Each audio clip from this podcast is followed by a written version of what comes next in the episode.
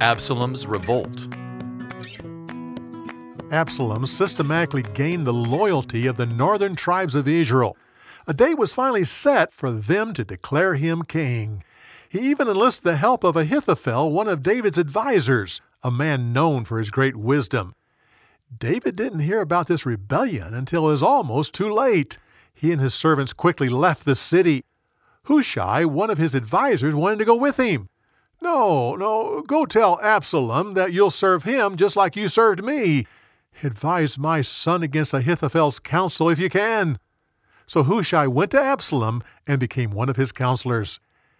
As David was leaving, Shimei started throwing stones at David and yelling, You deserve this! God is judging you for what you did to King Saul! Go hide in your hole where you belong! Abishai pulled out his sword. This filthy dog is dead. I'm going to cut off his head. David turned to him. Why would you do that?